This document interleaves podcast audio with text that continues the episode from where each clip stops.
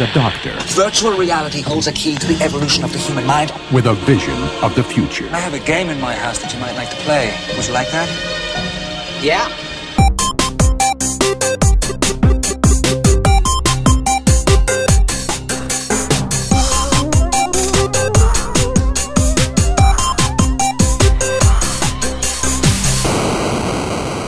Hello and welcome to the Eurovision Song Podcast. Tonight we will be reviewing the final from Saturday and having some thoughts about what the winner was wait, like. Wait, wait, wait, wait, What?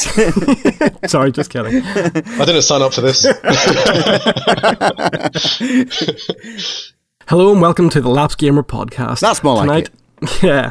Tonight I am your host, Stuart Neal, and joining me from the team is Kev. Good evening, Kev. Evening. Our other special guest tonight is Andy Antonio uh, from Fairy Tale Dragon. Hello, Andy. Hey. Hey. Hello. It's lovely to have you on, Andy. Um, sort of very quick thing. Uh, I I don't can't even remember when I started conversing with you on Twitter and what have you, Andy. Um, but we eventually actually physically met up um, at Rezzed. We Um, did, just sort of yes. a very quick hello, just because I knew you'd you'd said you were going to be down there, even though you weren't exhibiting and what have you. And I was just down on the Whistle Stop tour with the family, um, managing to spin uh, going to a gaming convention into a family holiday, which is probably bonus points for me uh, from some people. It's a cunning plan. Well done. It is, yeah. well, it, it's my wife's fault. Um, I'd mentioned that it was on, and she said, "Well, sure, we could go to London." And I'm thinking, "Yes." Cool. um, so yeah, I made the most of going to Rezzed as well. I think squeezing a ridiculous amount of games into what the five hours was there on Saturday, and uh, writing up a nice little review and everything of it. Um, You did amazingly well. I read that review. I mean, I read that write up. And uh, how did you do that much in five hours? yeah, two kids and a wife as well. Cocaine. I, I managed quite well. Although, funny story about that, um, we had the buggy in with us because we knew there was a little bit of walking and what have you to get to the um, tobacco docket where Rezzed was being hosted anyway. And so, in one of the larger rooms, I think it was the sort of the general indie room, um, my wife had kind of parked the buggy over in a corner while we were sort of wandering around the place. And whenever she got back to it, security we were standing around it, worrying about it being a suspicious object. so it was very close to actually losing the buggy, but thankfully everything was okay. Um, but yeah, I was amazed at the, the amount of things that um, I actually got to see and play as well. And uh, no, I think the, the review for it went over very well too, um, which is really good. And uh, it's just the amount of people that said they were actually surprised at how many games and things are at Rezzed. I think an awful lot of people really do consider it the sort of, you know, the very much the baby sister um, of EGX and don't think it's anywhere half as well supported. Rezzed is so good. Rezzed is Oh, yeah, always, was always so good. Yeah, Rezzed is my favourite show, to be honest. I mean, Yeah. it, it's just phenomenal. You know, obviously it has a focus on indies, but, it, it, you know, so maybe I'm a little bit biased, but uh, yeah, oh, it, it's just brilliant. I, I love the location, you know, the, you know, the types of games you get to play there because Yeah. everything's so experimental. I mean, EGX had a massive, massive indie section. We spent basically the entire weekend there. that we, when I yeah, went we there. did. Rezzed is just on another level, and, and the layout just just makes it so cool because you, you find games in little nooks and crannies. You know, it, it's just that sense of discovery. It, it's like the physical representation of Steam. You know, you, you you know when you find a really cool indie game on Steam. That's what it's like. It's like you know, it's like you found it in a little alcove, and that's what Tobacco Dock is like. yeah, it's it's it was a fantastic location. I loved it. The only downside was the catering, which was apparently really bad this year. Um, thankfully, we I'd seen a couple of tweets the night before, and we decided to bring our own packed lunches and what have you. But yeah, as you say, going into each of the different rooms, and also knowing that you're basically not going to be talking to a PR person um, at any of the stands. You know, you really are going to be talking to at least a representative of the company, um, or more than likely someone who's actually worked on it um, you know, even the developers or the artists or whatever, and that was fantastic for me. Um, just actually getting to talk to people about them. Um, so yeah, I really enjoyed Rezzed. It was great. Although I do have the um, EGX booked uh, for this year again, so uh, that'll be coming up in what four or five months now. Four months. oh, it's not long to go, is it? Yeah, Yeah, no, it's really not. Actually, it's coming around very, very quickly. So let's get into the meat of the podcast. Andy, you are the owner and founder of Fairy Tale Dragon Studios. Um, just tell us a bit more about yourself and um, the studio and what you're currently working on. Yeah, so I mean, Fairy Tale Dragon. Um, we, I say, I, I say we a lot. I mean, I say we on the website as well. I mean, the, the company was founded. It was it's myself and my wife. We are the founders of the company. but you know, I mean, um, and you know, when I meet people at EGX and Rezzed, etc., I, I, tell them a bit about us, and, and they would, um, you know, they're surprised. It's basically just me working on it at the moment. Yeah. Uh, uh, yeah. Because my, uh, we've recently had a second little one, uh, and I say recently, she's almost a year old now in, in a week. Mhm. But you know, It Um, flies by. yeah, It it, really it really does. fly. um, so, so uh, you know, at the moment, it, it- it's it's pretty much me doing everything, and we're we're building to bit bigger and better things. Um, but How? it's how I ridiculous. know, I know, it's tough. It's tough. It really is. For me, at least, it's it's time management. It's trying to you know get you know get the keep the game going basically, and uh, trying not to make too many promises I can't keep because of it. But um, but yeah, no, Fairy Tale Dragon. Um, we're making a game called M, and M is basically a psychological puzzle game in VR. Um, so th- the idea is to make people feel uneasy, uh, play with their their senses a little bit, um, play with their expectations. And um, yeah, mess with their brains a little bit. And um, I took it to EGX in September, and it got a great response. And essentially, the reason I, I took it, I, I took it a little earlier than most people would take a game to to to a conference, and and the reason for that was, um, well, I, I suppose it, it was a very expensive focus group, but it was a very good focus group. Um, it, it let me know that everything was kind of going along the right lines with the game, what was working, what wasn't working, um, because it's something that's very different to anything else that's out there. Uh, I wanted to know if there would be a market for it and how people Mm. respond to it. And there were there were a couple other things that I can't talk about at the moment because I, I, I want to make um, something different to a traditional uh, to what you would consider a traditional release. So that, that I, want to release it in a non-traditional way in, initially, but uh, I won't talk too much about that because that goes back to making promises I can't keep. So uh, Yeah. you know the plan is there, but uh, let, let's see how it pans out. But um, but yeah, I mean, there, there's some really unique things. I, at least I think in M, and uh, one of the ways um, we were getting people to the stand was, uh, you know, with our with our elevator pitch was just saying you can pick up shadows and they turn into physical objects. Now I don't think any other game's done that before. Um, so and, and that was part of the reason I wanted to take it to EGX. It's uh, to, to to see right what do people think of this mechanic. You know, it's um, you know, shadows are almost ethereal, aren't they, in their nature? And Mhm. it could be a quite a hard sell to have a gameplay mechanic based around something that's not completely tangible. It, it, it's very hard Yeah. to guide people to to look for shadows that don't belong to anything because you mostly ignore shadows in your everyday life, don't you? But there, you're in VR and you're asking people to look for them. So, you know, for, for shadows that don't belong to things that then start shaking and then you, you pick them up telepathically like Jedi mind trick and they turn into physical objects. So, um, but no, but the response was great and, uh, got, a- got a ton ton of testimonials from people who, who played it and loved it. And, you know, it, it's all ste- it's full steam ahead on him. Um, but yeah, um, going back to Fairy Tale Dragon, um, so the, the plan is, you know, to get M out there, but uh, the second project is already in its infancy. Uh, that's much more of a traditionally commercial product. Fairy Tale Dragon was founded because I found myself working. I mean, in the past, I'd been a lecturer. Um, I'd also worked uh, in CGI, visual effects, animation uh, as a generalist, and done, done a bunch of different things. And uh, for one company, a great company in particular called the Operators, so you know, check those, check them out. Plug, plug. You know, and, and, but I, I- I just got to the point where I was, I was working relay hours. I love the people I was working with, but it, that, that type of industry, you know, demands long hours. And I figured, well, if I'm working long hours anyway, I may as well do it for myself. And if I'm doing it for myself, I may as well do what I love. And my first love is games. And, and also I wanted to spend more time with my kids because, you know, um, one of the great things is I, I, I am consciously and deliberately working. I've set up a studio at home and that's, um, you know, financially, that's you know that works really well. So you know Yeah. that, that's part of the reason. I'm not going to lie, Yeah. but um, but the, no, the other part of it is I get to see my kids. So even if I'm working longer hours, I get to take a little break here and there and just you know um, go and play with my kids for a little bit. Maybe play some Lego Marvel or you know Lego Mhm. Batman Two, Oh, which is golden. a disappointment Yep. compared to Lego Batman One. And, you know, yeah, Yeah. Um, yeah, and and and that's the reason, and that's how Fairy Tale Dragon came to be, and um, yeah, and that's how M came to be. So, first obvious question would be why Fairy Tale Dragon as a name? Ah, interesting. Yes. Uh, when we were trying to work out what we wanted to do, I mean, I knew I wanted to work in the games industry. Uh, I knew I wanted to. I'd, I'd, I'd, made games in the past here and there. Um, I mean, this is our proper.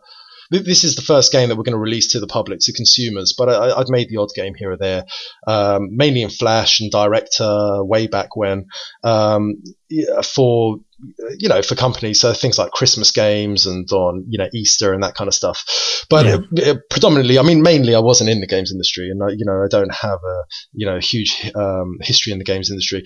But when we were starting to work out what we wanted to do, we were initially looking at mobile games because at the time that was my life, right? And that was my wife's life. We would go to work, we'd play games on the tube, you know, on our phones, and mm. we'd hate all the games that needed connect uh, online connectivity because we couldn't play them. Like sucks. Yeah, I can name quite a lot. yeah, and, and and also our second one wasn't you know born yet, um, but I can't remember if we were planning for the second one or if my wife was pregnant with the second one. But anyway, but the, our first one was still really young, and so we were thinking, well, maybe we can do some kids stuff. Maybe we can you know um, make some kids games, and we can tie it into a YouTube channel, and we can mm-hmm. cross market them, and you know and, and, have some fun with that because obviously I, I, I I have a lot of experience making video. So we thought that might be a good idea and we started dabbling with it. And it turned out, well, we like, we kind of liked it, but it was hard to see ourselves doing it in the long term. It may be something we go back to, but it, you know, and also when we looked at the numbers, you know, for the mobile market, we, we just thought, well, you know, this is a race to the bottom. It's, I mean, yes, I mean, yeah, is. yeah, I mean, PC saturated, but mobile is just on another level. And it's, you know, it, so we decided not to go with the kids route, but we, we, we had a name. We had, we, we hadn't registered it yet, but we really liked the idea of Fairy Tale Dragon because, uh, when it was going to be kid stuff, it, you know, that, that lent itself really well to, you know, to, to, yeah, to the way that works. Yeah. Now, when we, yeah, when that we, makes sense. Yeah, exactly. Yeah. And, and the initial logo was actually a dragon with a furry tail and everything, blah, blah, blah. Um, now, Fairy, Fairy Tale Dragon, um, also always had a second meaning. Um, the second meaning is actually far more important. It's actually its primary meaning, if, I, if I'm honest. But we, we, we used it for the kids thing because it was suitable, and people would never actually know what it really meant. It's not, it's not porn. Um, but, um, but uh, yeah, very soon, um, I, uh, you know, I'll be saying what M is actually about, and the name Fairy Tale Dragon ties into that, and it's something that's very personal to to myself and to my family. But yeah. Sorry, guys. That, that was a really long winded, cryptic, rambling answer, yeah. wasn't it? You're such a tease. yeah, I'm sorry. I'm sorry. Although, yeah, I was going to say, you say it's not porn, but what is it, Rule 34 Rule 42? One of them? Oh, there's porn of everything, isn't there? Yeah, yeah. yeah that's, that's, that's, the rule. Basically, yeah, if it exists, there's porn of it as well. Yeah, yeah. yeah, yeah. which, which means uh, somewhere uh, there's porn of this podcast. That's going to be a really dark alley. yeah, yeah. let's not go down there. So you said you had a background in sort of CGI and what have you, and um, just sort of looking through uh, your LinkedIn profile, there's sort of numerous things you've worked on: CGI artist, designer, visual animation, simulations, uh, freelance digital. That was a lot of fun, actually. Even even a private Photoshop shooter as well. Oh, that was um, many years ago. Yeah, yeah, many many yeah. years ago. Um, I'll tell you a little bit about my, about my past, and I think this is something that most more people should talk about. But I've had a lot of problems in my younger years with mental health issues. Mm-hmm. So I've, you know, it, it, when I was much younger, I had um, clinical. I was diagnosed with clinical depression and anorexia, and I was in my final years, uh, my final year of GCSEs. Um, thankfully, I'd already done two a year early, but um, I basically had a bit of a breakdown, and mm-hmm. I couldn't go to school anymore. Um, and I didn't. I, so, so I basically got to a stage where I couldn't leave the house for about three years. I mean, I did occasionally to see kind of therapists and stuff, and you know, mm-hmm but I, I, found it so intimidating, so impossible. And I, I, think something people should talk about. It. And it's probably apt that we talk about it now because it's the end of Mental Health Awareness Week. So yep. it was a really, really dark time. I wanted everything to end. I, I, I couldn't bear life. I, found it really difficult. Uh, mm-hmm. I mean, that's an understatement. I shouldn't say I found it really difficult because that just makes undermines the whole thing. But yeah, I, it was it it was impossible, and I couldn't see any way out of it. And I could see all my friends who had been going to school with. I mean, they tried to keep in touch and I, I could see their lives progressing forward, and I and, and I had this dark fear that my life wouldn't go anywhere. and I've always been someone who likes to learn things and learn new things. And I think that's part of the reason why, and that dark period kind of, it, I was stuck in the house and I started to, you know, just try and teach myself as much as I could of different things. Mm-hmm. Um, partly a paranoia and, um, and yeah, and it, and, it, and, and it's, I mean, I've always had that even before then, but that, that kind of just accelerated it. And because I was so, so definitely afraid of falling behind in just life in general, I wanted to fill every waking moment learning something new, basically. And mm. and so I, I, started to, and probably ended up going forward and further than anybody else. well, I, I, I, don't know about that, but uh, I started dabbling in a lot of things, and so I started to, you know, um, learn how to repair and build PCs because I always like to take things apart, and um, so I started you know, breaking things. And then I had to learn how to fix them. And then before that, I was fixing friends and family's computers. And then I started, and, and this is, I don't think this bit's in my LinkedIn profile, but then I was, I was actually repairing people's PCs, um, setting up networks for local businesses and that kind of stuff. And then through, uh, but I was also, you know, teaching myself because I was, I've always been a creative person. So I've always, I, I was teaching myself Photoshop and After Effects and stuff like that. And, uh, someone whose computer I'd fixed said, you know, oh yeah, I see you, you've got Photoshop on your computer. They came to my house to, to pick up their, their computer. And um, I said, yeah, yeah, cool. And I showed them some stuff, and they were like, well, can you teach me? And I was like, well, I guess so. And then uh, it kind of one thing led to another, and it became, you know, uh, a, you know, a bigger thing. The the reason I want to talk about that and is because I mean, you brought up, you know, what I've done in the past, but hmm. I, I, if anyone is listening to this and you, are going through a dark time, and you feel like there's there, you know, there's no hope, and there's no way to get through it and your life is over already, so there's no point trying.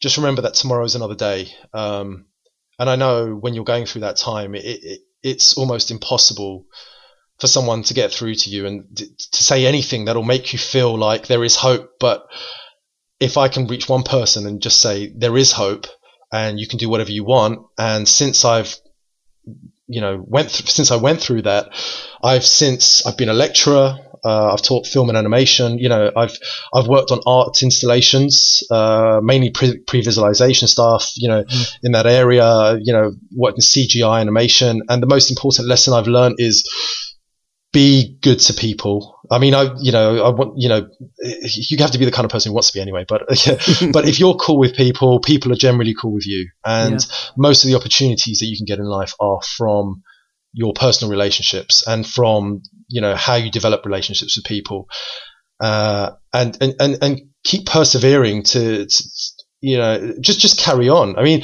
you don't necessarily have to want to keep learning new things. You don't have necessarily have to want to you know um, develop your develop your skills if you don't want to. You know if you're at that stage of your life just accept that you're going through a dark period now but it won't always be that way. There is hope and believe me you can do it. So sorry, I've gone really serious there. But even on Twitter, um, you know, a lot of the sort of people that I follow, um, variety of journalists and game developers and things like that, they a lot of people do struggle, and you know, thankfully, I think because of Twitter, a lot of people are making relationships that they wouldn't normally mm. have, or not the ones that they would be allowed to be open about um, about everything that's going on in their lives and what have you.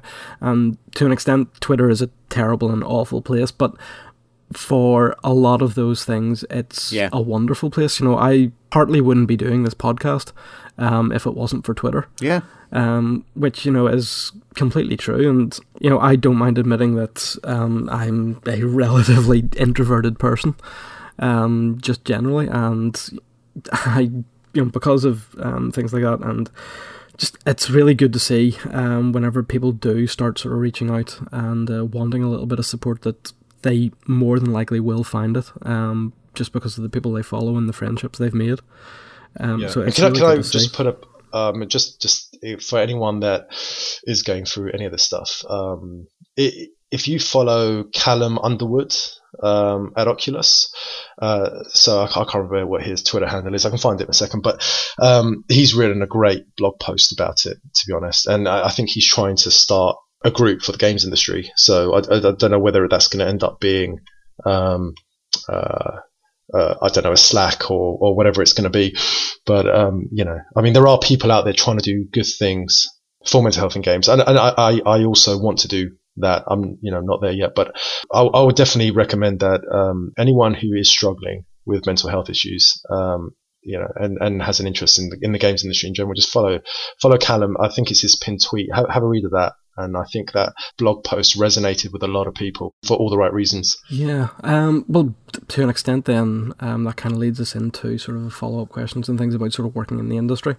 Um, we talked to Jonas Berson um, of Bedtime Digital Games uh, last week. Yeah. And one of the things that we found really interesting about his um, uh, sort of ethos um, for their company is that, you know, people take the weekends off, you know, and even they um, deliberately have sort of Wednesdays and Fridays are sitting playing other people's games just for research and things like that.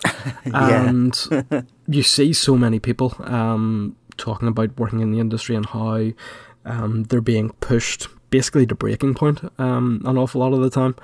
And just because of the conditions, you know, people are expecting to um, you know get things done, meeting deadlines and things, but not necessarily actually giving people time off, and they are just burning out.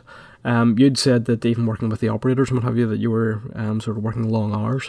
Yeah, I mean, I would. It just can be tough. It is. I mean, I would make it clear that you know those long hours weren't because of the operators, but it, yeah. the that industry was, you know, I guess very similar to uh, to the games industry in you know in that respect that there there was deadlines everywhere. Um, mm-hmm.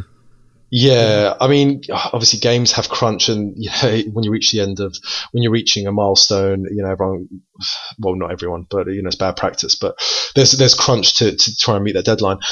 With in advertising, which was mainly the stuff we did, you know, um, at the operators, it's there's really tight turnarounds, like super super tight turnarounds, and um, yeah, uh, I, I, won't say too much because uh, obviously it's, yeah. uh, those guys are still doing it, but uh, it's. Um, but I will say that, that you know the, the, guys at the operators, lovely people, some of the best people I've ever worked with. But um, yeah, so, some aspects of that industry do demand a lot of you uh, you know, a lot of a person, and I don't think it's necessarily healthy. Look on the bright side, you've had a sneaky way of getting into all this new tech. You've actually been able to do it on somebody else's money, so that's always a bonus. I mean, well, actually, I, I guess there's some overlap, but you know, um, we never did VR there. Um, yeah, yeah, uh, they do now. I know because every now and again they call me and I pitch.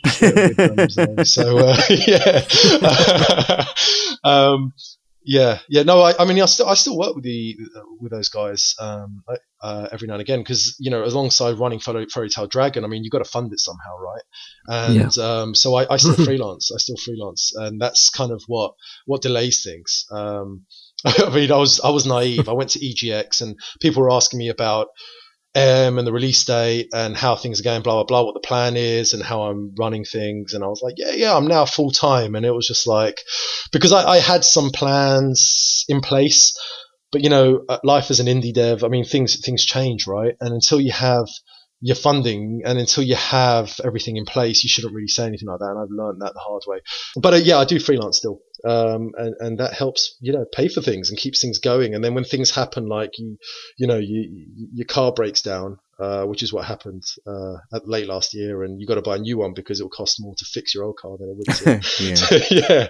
yeah. Um, then, uh, you know, things like that, they, they throw a spanner in the works no matter how well you've budgeted. But, um, but yeah, but no, I'm very grateful uh, to, to the guys at the operators. I'm very grateful, grateful for my previous life. And as you said, there's been a tiny bit of overlap there, but um, yeah, uh, more so now that I've left, uh, where I, I freelance for them. Just then mentioning about VR and what have you, what I know you're obviously working on AM, which is primarily a VR um, experience, but you have said just on the website there that it probably will be available for non uh, VR use as well.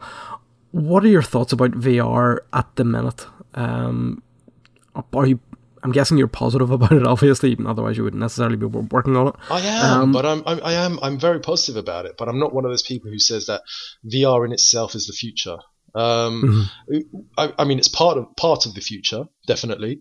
Um, I, I, I, see VR more as a, a, transitional point. I don't know if you guys follow Tim Sweeney no. at Epic. No. Um, no. So yeah, yeah. I mean, you know, he talks a lot about the metaverse, and I mean, he's not the only person who does. I mean, many people do, but you know, I, I, I am a firm believer that's where we're heading, and VR is part of that. But I think the VR is given this current state of technology, um, where we are um, technology wise, um, VR allows us to produce the best possible experiences that get us towards the metaverse mm. Than anything else. Um, you know, you, you, can, when we think of AR and uh, AI are where we're heading, and with a bit of VR, and I think Microsoft is um, has got the right idea in what they're trying to do with their um, you know, their XR products. They're calling them XR mm-hmm. now, aren't they? They're a bit of AR, they're a bit of VR, they're a bit of, you know, a bit of everything. And they need to come up with a new name to confuse more people about it. But, uh, yeah. but it's, um, you know, you know, I, I, mean, I see, I see that as the future. I, I, I see, I see, um, wearables becoming more and more compact. And I think they're only going to really, uh, gain mass popularity once you know once you can fit something in a form factor of regular glasses um, mm-hmm. that's of a decent yeah. enough quality, that's when you're going to see some traction. Until then, everything needs to hold the fort and just yeah. make sure that we get there, you know. And I think mm-hmm. that's what VR is doing. And I think that, you know, in its current state at least, VR is developing further and VR will, will develop into something else. But the VR as we know it today, that VR will fall by the wayside to a, to an extent, I think. Um, mm. But it's great. I mean, I think we should enjoy what we have now, and VR is fantastic, and I think we should be embracing it. But I, I don't want to be one of those people who says that yeah, we're all going to have VR headsets on and we're going to be sitting in our living rooms, you know, talking to each other virtually rather than, you know, or whatever, you know, I know people aren't exactly saying that, but there's a few huge barriers to entry in VR, right? There's the price. That's, that's the first yeah, one. Definitely. Which Microsoft's trying to address. I'm, I do not agree with their walled garden system, but I can understand why they're doing it. But, um, there's so there's the price there's the form factor so mm-hmm. like i say until it's something that we don't even notice we can just wear like glasses i mean most people i, I would i would say probably i mean I, have got no numbers to back this up but i would say most people um, wear glasses in some form from yeah. You know, I, I, you know, whether it's just mm-hmm. reading glasses or I, I, could be way off there. It may not be most people. It may just be a, a significant portion of people. But um, so th- th- there's that. There's the form factor, and there's the fact that, and it ties into the form factor, the the, the feeling of isolation. Well, there's, actually, there's there's four. There's the feeling of isolation, um, and mm-hmm. I know mm-hmm. that you know there are lots of great great multiplayer experiences in VR now, and that, and there should be you know it's great that people are pushing mm. that uh, forward. But that you know you, you can't deny the fact that you're still putting on a, you know a headset. You're you're locking yourself out from the physical world when you go into VR. Mm. And, and, okay, that's part of the appeal, but it's also um, partly what may keep certain people back from it because you know they'll be like, well, I don't, I don't necessarily want to wear something big and clunky on my head and lock myself out from yeah, the rest point. of you know the world mm. or you know the people in the mm-hmm. room and yeah, exactly, yeah. you know, um, and uh, you know people compare it to mobile, compare, compare VR to, to, to, to mobile phones, and I don't think it's a fair comparison to smartphones because well, when smartphones came out, we already had mobile phones, right? And mobile phones, when mobile phones came out, we already understood yeah. what a telephone was. So, you know, to mm. get to a mobile phone, we understood what a phone was. And so we could understand the benefit of having a phone wherever we go, right? Uh, so when it, they became affordable, they became popular. Then when smartphones came out, well, we already, you know, were, were very people were familiar with computers, people were familiar with mobile phones. It just mm. made sense to have these features on a phone, and uh, you know, and, and, it was a natural progression. It wasn't something else extra that they had to have. It wasn't anything that intruded in their in the way they live their lives at present. And that's the, that's the key thing here. Is I think for a technology to gain real traction, it, it mustn't intrude on your on your habits because people are creatures of habit. Um, VR does that though. VR is intrusive. Yeah. Um, um, VR is amazing, and we should be pushing it, and we should be trying to get more and more people to experience VR because it's amazing and it's leading to great places. But at the moment, it's intrusive, and I think that's probably a bigger barrier to entry than yeah. the price point is, uh, mm. and the and the form factor itself. Um, although the form factor is tied into that. Um, but once once it's not intrusive anymore, once we start getting all the features of our phones in our glasses, and obviously Google started to do that with Google Glass. You've got and you've got Microsoft Hololens, you know, with, with their AR. You've got Magic Leap yeah. doing AR. Um, and, and now you know you've got these XR supposedly devices which you know are a hybrid of VR and AR. Um, that's where we're going to start to see more traction is when they start to become, you know, start, start to fit into a smaller form factor. And when we can have enough processing power within that form factor that we don't need to have a separate unit. And I, I think that's one of the reasons that HoloLens is so great, even though it's not, it, it may not be exactly what people expect when they see a demo of HoloLens. Um, but it's amazing technology in itself because it manages to fit that technology inside the glasses. Um, yeah. And I, I, I think that's what we need for, for VR or a, um, an iteration of a future iteration of VR to gain traction. Mm. I mean, that's one of the main things that actually put me off the PSVR. Um, the fact that you've got to set it up and it seems to take an age. There's just so much messing about with the cables and stuff, and it's not something you can leave lying around, you know, because it's just so ungainly. And you've got to switch HDMI cables. exactly, yeah, yeah. And when you've got a setup like mine, you just don't want to be doing that. You can't really go around the back of it. It's just a nightmare. Yeah. yeah. So yeah, there's just simple things like that that I'll, I feel like sometimes developers don't think about that much. You know, they're just looking at the um, tech side of it and going, well, we can set it up to do this, and we need to have this and this and this. Yeah. You know, and of course, they're not actually thinking about the real world practicalities of these things. Yeah. I mean, obviously, with uh, Gear VR and um, uh, HoloLens and stuff, it's a, a damn sight easier. Yeah, I mean, there's great.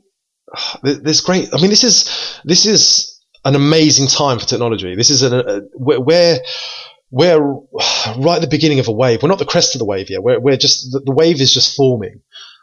And the, mm. the, hmm. when, you know, as I said earlier, when I think VR, AR and AI can combine into something bigger, something better, something greater, and, you know, that can push humanity forward. That, I mean, that, that, that, we're at an exciting time where, where we're leading up to that point. And I think, I don't think we're as close as, as many people think we are to that point, but we, the wave is just starting to, yeah, to rise again. But holodecks. That's what holodecks. Oh yes. yeah. Oh yes.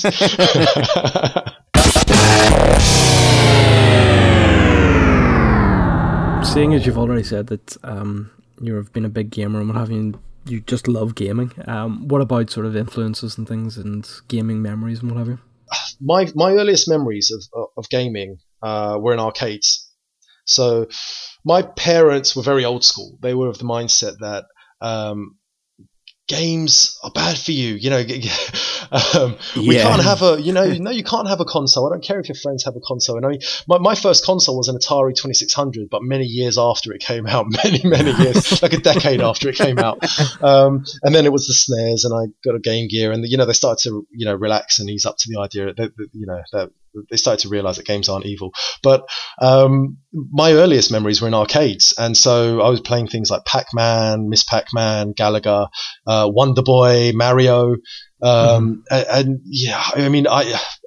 Originally, my family are from Cyprus, and in Cyprus we have these things called Luna Parks. I don't know if you know what Luna Parks are, but basically they're they're fun fairs that are open all year round, um, and they have you know, and, and, they always have a section with arcades, yeah, with, with mm-hmm. arcade games, yeah. And um, so, you know, I, I remember going there all the time, and this is back when arcades were, you know, were were you know at their peak, uh, and, and, just playing all these games like Rampage as well. I don't know if you remember, do you remember Rampage? Oh yeah, yeah, yeah, yes. oh, amazing games at the time. Street Fighter. I grew up on Street mm-hmm. Fighter, um, and, and and you know, and you'd go to a newsagent's and that, that, there would always be Street Fighter there, and it'd usually be a bootleg copy where you could do double fireballs in the air, and you know all these amazing things. And every fireball was a golden fireball, and you know, and as a kid they'll be like, wow, and you know, occasionally you get mugged for 50p, but um, but there were good times, you know.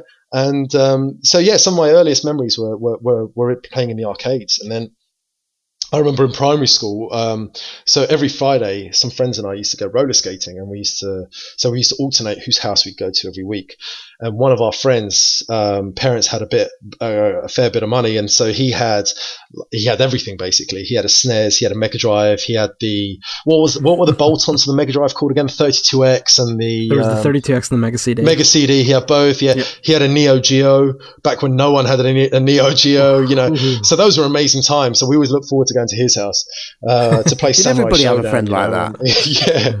yeah, um, and then uh, yeah, and then following that. Uh, uh, PlayStation One, had that for a short while, um, and then moved on to sold it to get the N64 when it came out. And everyone was like, "You're crazy," you know, stick with the PlayStation. and I was like, "No, I love Mario." And uh, Mario 64 was just like a game changer. It was amazing, you know. Obviously, then there was Yeah. GoldenEye and Oh, Mario yeah. Kart, and I mean, obviously, sorry, Mario Kart came out on the SNES obviously first. Um, but yeah, great times. Uh, so yeah, those are some of my you know earliest memories with um, in, in gaming. I mean, back when I was ill. Um, the Dreamcast was, you know, my go-to console uh, for a, long period of that. I didn't, you know, I, I was stuck with, you know, the older generation console, but um, I, I, got, I got a G- Dreamcast, and I, I got to say, the Dreamcast is the most underrated console in the world ever. it really is. I mean, the, the games that were out on the Dreamcast. It's the most forward-looking console that's ever been released. There were some ridiculous features on there that have just been embraced in last, I would say, last generation. yeah, yeah, maybe generation before. Crazy stuff. yeah, amazing. Uh, VMUs. Why aren't VMUs a thing? Why aren't they integrated into controllers? You know, like, Well, the Wii U did it, but Oh, yeah, of course. Yeah, long, yeah. long time after. yeah, yeah, yeah. I, it's just it, it was amazing. And first console with online connectivity, you know, online gaming Yep. on a console. Yeah, yeah. Um, the reason why the Xbox exists, probably. Uh, that was Microsoft's Yeah. partnership with Sega, you know, and then you, you know, and it was basically Sega's um, arcade board in a home console, wasn't it? So you know, you had games Yeah. like Crazy Oh, yeah. Taxi, Samba de Amigo, um, House of the Dead, and you know, oh, amazing games. Power Stone. Why is there not another Power Stone? Why were there only two? I mean, yeah. that's blasphemy. There should be there should be another Power Stone made. Should we start a petition? Should we should we should we write to Sega? You go. yeah. yeah, yeah. So um, yeah, and after the Dreamcast was the Xbox. Um, I skipped the PS2. I know, I know. Um, and, Weirdo. Uh, yeah, yeah. Xbox 360, and uh, to be honest, after the Xbox 360, I, I stopped um, buying consoles. and I know, I know. So aside from work, I, I Right, that's it. You're dead to me. I know, I know. I'm sorry. I'm sorry. But the thing is, right? I mean, whenever some, a new console would come out, there was always something really exciting about it. Well, it always felt like it anyway. I don't hmm. know if it was an age thing Yeah. or if it was just ge- a genuine thing that you know there was always something genuinely exciting about a new console release. Yeah. But when the Xbox One and the PS4 came out, I didn't. I didn't feel that. I mean, uh, I, I, I think there's genuinely exciting things about them now. Um, and I'll hmm. definitely buy them both now, but I, I, I wouldn't, I, I didn't buy them at the time and you know I just didn't feel any kind of excitement and and and for the price point they both came out at and the power and and, and obviously they, they couldn't have come out at a different price point at the time uh, with you know with a different spec but I, it just didn't feel like there, there was enough of a step up it didn't feel like there were and it didn't feel like there was enough innovation it, it's just a personal thing but Yeah, there's nothing exciting. You're right. There's there's nothing that would make you go out and buy them. I mean, I've only bought the Xbox One because it's a 4K player. Um, not because there's actually any games. I don't ever want to play Halo for a start or games Gears of War. Just look dull and brown. to be fair I do like Halo I do like Gears of War um, but um, Not enough. Not enough to buy. not enough. To, yeah, I mean, I, I'll get them on PC. I mean, I know Halo, the Yeah. latest Halo didn't come out on PC, but uh, I'm sure the next one will. Um, Yeah, I would have thought. yeah, yeah. I But mean, it seems logical, right? The, yeah, the Xbox One and the PS4, although we're now sort of starting to get into proper iterations of um, an individual console and what have you, but in reality, they were kind of launched as a, a new iteration of the PS3 and the Xbox 360. yeah, Um, as, as opposed to being promoted as something new and different, it was just well, this is a little bit more powerful, yeah, you know, overall. And I think Yeah. yeah. that's why there hasn't really been the excitement. Whereas the Switch is maybe you know Nintendo doing their usual thing and taking a complete sidestep and doing their own wee thing. And I going, love that they do that. Yeah, They are just mad as cheese. yeah, but I mean, yeah, I mean the Switch. uh, I mean, I don't have a Switch yet, but um, I'm excited about the Switch. Uh, you know, I like I like Yes. the Switch. It's a great machine. Yeah, I mean, I, I was surprised how comfortable they were to play as well. Uh, they, they, you know, they Yeah. are to play. Um, but yeah, yeah. Um, uh, the switch, the Switch is. I think Nintendo have the right idea with the Switch and what a future console should be.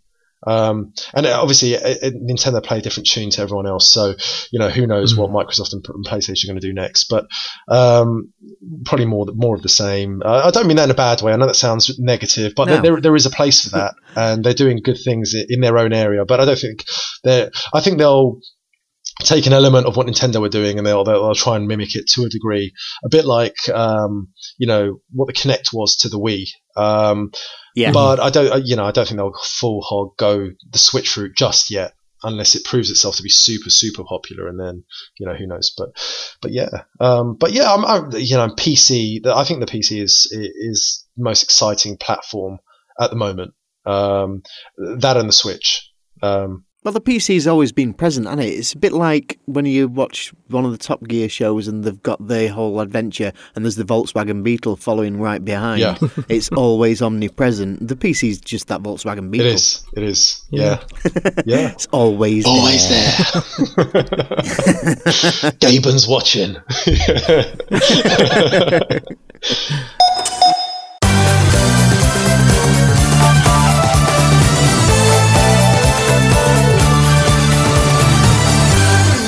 Price is just about right. Kev, what did you pick up this week?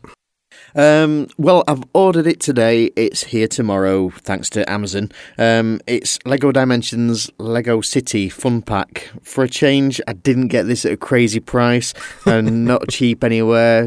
I'm sorry, Andy. I'm letting you down. Um, there's a reason why we need this pack. Oh, okay. Interesting. Andy, have you picked anything up recently? I have, but I haven't played anything. I've been playing a great game, a game called M lately. Um, mm, tell us more. yeah. well, thanks for asking. um, no, but I've picked up. I picked up Alan Wake, the Alan Wake bundle, um, because mm-hmm. Alan Wake is one of those games where when it came out, really wanted to play it, didn't get it. It, it was the kind of around the period where I where I started to lapse a little bit. Hey. hey um, but uh, yeah, no, I but I've had Alan Wake for a long time, and I still haven't played it, and I intend to do that sooner rather than later. But mm-hmm. um, I, I, I got the bundle for American Nightmare. Mm-hmm. And uh, yeah, when I, when I did buy it, I, I, did expect to get an extra copy of Alan Wake, but no, they wouldn't let me let, let me have it um, which is really unfair. Boo, yeah. Um, but yeah, I mean, it's a great time to buy Alan Wake, isn't it? I mean, because of the, the whole licensing, um, um, you know, the license expiring on a lot of music. It's it, it's a great time to pick up Alan Wake, isn't it? And I, I, I noticed in my email um, the other day, uh, Dark Souls three is now twenty pounds on Steam, uh, so that's probably a good one to get if you haven't, you know, picked up Dark Souls three. Mm. Yeah, yeah, th- those those are my my recent purchases. Oh, I played Alan Wake a, wee, a while back um, for a different podcast. It was the uh, Year of Steam podcast, and while I didn't finish it, I thoroughly enjoyed it. It felt like the sort of gaming equivalent of something between like Twin Peaks and the Stephen King novel. And uh, it has that sort of, um, and with a little bit of obviously action and thrown, what have you thrown into it. Um, it's surprising for what it was, and I can see why an awful lot of people do love it. And I think even Adam on the show has said that um, he, while he still has to finish it, he absolutely loved playing it, and uh, it's it is a well put together game um, for what it is, and yeah, it's it's one of those weird things with games these days that the sort of archival for it. Um, they're you know if a piece of license or a music license expires on it or whatever then it suddenly becomes delisted and actually while you said that you picked it up um, cheap Andy I was looking today and it's back up to full price on the places where you can still get it okay Humble forget what I said then to, yeah, yeah. Humble still seem to have it listed um, yeah. but obviously it's now been delisted from Steam um, yeah. you know because of the license expiring and things like that and again it comes down to you know, for any other types of media, there's, you know, music and books and um, films and things. And okay, while these things might not go out of print, there's usually copies of them somewhere, or a different distributor will pick up the license for them and, you know, um, put them out again. But for games, there just doesn't seem to be that. You know, if you don't physically have the hardware to play these games on, um, a lot of the games just disappear um, because they don't seem to be archived. Yeah, it's a weird one. Yeah, I mean, I think the other side of it is also, you know, online games when the servers get shut down. Like, you know, what happens? Oh, yeah, so depressing. Yeah, there's a guy, isn't there? And I and I, I forget his name, but he he's made it his life's work essentially to uh, to archive these games to, to, make sure to, to get a copy. And I, and I wow. think he was the guy who discovered that one of the Mario games, I can't remember which one, uh, Nintendo were selling it on their virtual console. Um, mm-hmm. Uh, you know, as you would, it's a Nintendo game, and, yeah. you know, yeah. and uh, so you know, this guy got it and um, yeah, yeah, um, opened it up in a hex editor, and found that it was actually uh, you know, allegedly, let's say allegedly, but um, a bootleg copy. So it was he, he you know, it, it's one that could be found on a ROM site. So what Nintendo had done is they they picked it up from a ROM site because it's probably easier to do it that way, right? I mean, yeah, the, the, yeah, yeah, exactly. Um, and I had to put it out on the virtual console, and, and, I think since then they found that you know it's true of a few more games. Um, and fair play, I mean it's their game, but um, you know it, it's probably a grey area, right? Um, but yeah, so the, Nintendo had, have, have taken one of the Mario games at least, and um, yeah, allegedly released it, that ROM, you know, back into the world um, through the Virtual Console, and are charging for it. So yeah, it's a weird thing that they didn't have a copy kicking them out. yeah, but it was probably easier. I mean, if you, I mean, because it's so old, isn't it? I mean, and and a large mm. company, Nintendo. I mean, there's probably a fair bit of bureaucracy to go through to, uh, and you know, uh, and try going through Nintendo's archives. I mean, you know, they started as a card trading. Um, company, didn't yeah. they? I was, yeah, um, selling trading cards or something. War. Yeah, yeah. um, but yeah, so it was probably just easier for them, I guess. Um, and, yeah. and, I was speaking with some guys at an event recently at the post GDC thing um, for the Unreal Engine, and uh, um, they they're starting a company which is uh, which will basically allow you to stream retro games. Mm-hmm. Um, and they, they said it's it, it's actually quite common um, for for companies to pick up, um, you know, uh, like ROMs from ROM sites, you know, of their old yeah. games, and, and, then put them back out there because it's easier for them. Um, and uh, yeah, I mean, but but they, they were also saying that it's really difficult. That what they're finding is it's really difficult to find the license holders for a lot of games, and when they yeah. do track down the license, the license, the license holders for a, a lot of old games, they don't realize that they actually have the license because they, they mm-hmm. you know they, they either inherited the license or purchased it a long time ago and you know when there's mergers or you know companies split or go under and blah blah blah often the owner of the license gets lost like people don't know who who that that you know the the owner is anymore. Um, and sometimes the, someone owns the uh, the license in you know uh, one region and not in another, and someone and so what they're finding is um, sorry I've kind of digressed here, but because I think it's quite interesting. They're, yeah, yeah, they're, they're they're, they're having to you know find the license owners and they're, they're having to deal with one company for one region, another company for another region, and they're trying to set up mm. this streaming service for retro games. And then some companies don't even know they own the license, and they're like, well, actually, you know, you guys could be making money from this if you want to, and we'll stream it, you know. And yeah, you know, it all comes back to what you were saying earlier, sure, about archiving old games and you know, books. You can archive books, you can archive films, you can archive music, games are much harder, and um, you know there's just there's there are so many issues um, with regards to yeah to archiving games. Yeah. Yeah, no, it actually reminds me of um, there's the world worldofspectrum.org, um, which is a website which basically um, ar- archives the entire history of the uh, the Spectrum um, from the 16K, the 48K, the ZX81, etc. And they have meticulously went through basically every game that was ever released um, for any of the Spectrum platforms, and basically tried to track down the either original developer or the copyright holder and what have you of the time. And they have got written permission for, I would say, the majority of the games that are listed on their website to be freely held there as um, just sort of the ROMs of the games.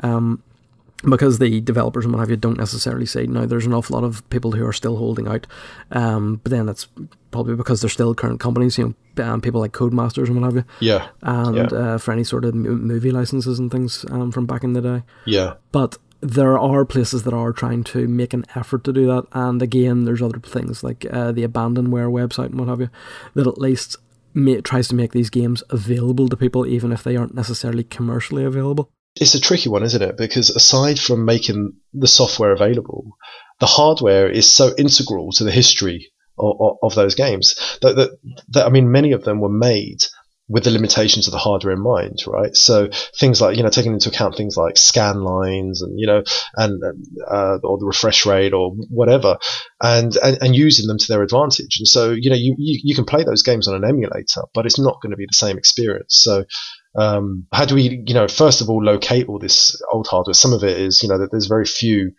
um, you know, pieces of this hardware, you know, available anymore in a, in a decent enough condition to, you know, still um, work. Yeah, exactly. Yeah, yeah, yeah, And and then when you when you find them, I mean, you know, the, the hardware doesn't live forever either. You know, so it's it, what do you do? You know, yeah, you have this you know bit of hardware and you can play these games, but it, it, when's it going to die? And when it does, you know, uh, can you fix it? So yeah.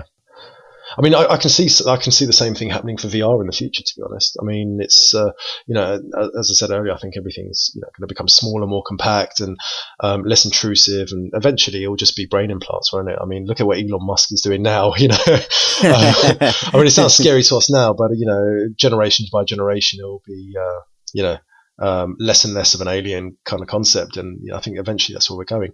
You know, with regards to current VR software, um, you know, you're going to need the you're going to need the hardware to run it, and you know, and the, and the, same you know applies to computers in general. So let's say you, you want to archive a, um, an Oculus DK1, um, and you know you want to play a game on it. Well, it's not just having the DK1 in a condition that works, and it's not just having the software. It's also having you know, um, you know, a PC with the current architecture that will play it. so, mm-hmm. you know, if we're, if we're yeah, talking about doing it properly and not just, you know, emulation, but yeah, mm-hmm. yeah. Well, sure. Even in recent years, you could actually argue that, you know, um, Apple and even to a lesser degree Android are basically making apps defunct because they no longer work with the newest operating system and you know that's part of the you know conditions that um, apps are allowed on uh, the app store that they're updated whenever a new version of the operating system comes out. So even now games and things are disappearing from the app store purely because the developers are actually no longer working on them or the company lo- is no longer there or you know they just don't see the financial benefit of updating that to work on a new operating system. So that's them gone. Um, you know apart from people who are then still working on an old piece of hardware yeah, yeah. I mean, you know, you, you probably heard the saying, we, we, live in a disposable society, but I think mm-hmm. games mm-hmm. are very much part of it now. On that cheery note, the games that I've bought this week, um, I've picked up a handful of things. On iOS? So, yeah, a couple of things on iOS. Hey! Uh, yeah. Um, I had seen a couple of tweets uh, recently about a new game which is published by Devolver Digital called Spaceplan. Now, it turns out that it's a clicker game, um, but I'll go on to it later as I have been playing an awful lot of it, and I'm not necessarily going to be as harsh as I was on previous clicker games. Um, I've also picked up Dead Secret, which was half price on Gear VR, but I still to play it. Um, Just Ski, which is another iOS game, um, which is, I would say, very similar to Alto's Adventure as a sort of a downhill snowboarding skiing game. Um, ridiculously hard, but uh, good fun and very cheap. Uh, I think it was what 99p and the humble spring sale um, was ongoing so i picked up seraph um, because it looked lovely and i always keep forgetting about it whenever it's in sales seraph is um, great yeah. yeah. I, it was um, at Rezzed last year and i met the, the, the developer daniel and it, he's an awesome guy. Um, and um, yeah, it, it, was great to see that game develop from from the beta to what it is now. And it, it, really, yeah, yeah, um, and it's it is a ton of fun. It is a ton of fun. Sorry, I've interrupted. Please no, no it's okay. um, Dark Souls Two came down to six pounds on PC, so I picked that up. And the last one that I picked up then was Wailing Heights, um, which is actually developed by a local um, company to myself called Outsider Games. Um, it was one of those games that I'd seen, and they actually recently celebrated their one year anniversary of it being released. It's like a point and click adventure based around sort of B movie horror um, characters and things. Uh, so it's uh, quite good looking, but I always thought it was dearer than it is. Um, but then I saw it in the humble sale for a little bit more often. I thought, yeah, I'm going to. it support, supports local developers and what have you. So um, I decided to pick that up. Uh, so that's all so far, and not an amiibo in sight, surprisingly. Stu, how many power banks do you own? Because the amount of games you've got playing on your phone at any one week seems to be anywhere between 20 and 30.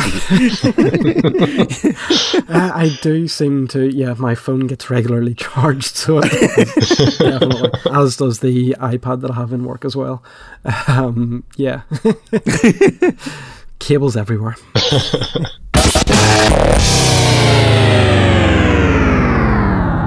So, um, from our recent purchases, then we will move on to our recently played. Andy, as the guest, do you want to go first? Recently played um, a great game called M. Uh, There's a theme going There's on theme here. I can see it. something happening. Yeah, uh, no. Uh, t- to be fair, this week I've been super busy, so I haven't actually had much time to play uh, many games. Um, but most recently, I've been playing uh, Hitman.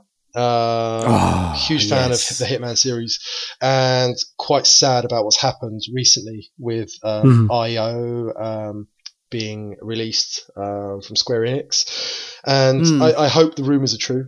Um, about Yeah, them retaining It's the a shame that it's just rumours so far, though. Yeah. yeah, Hmm.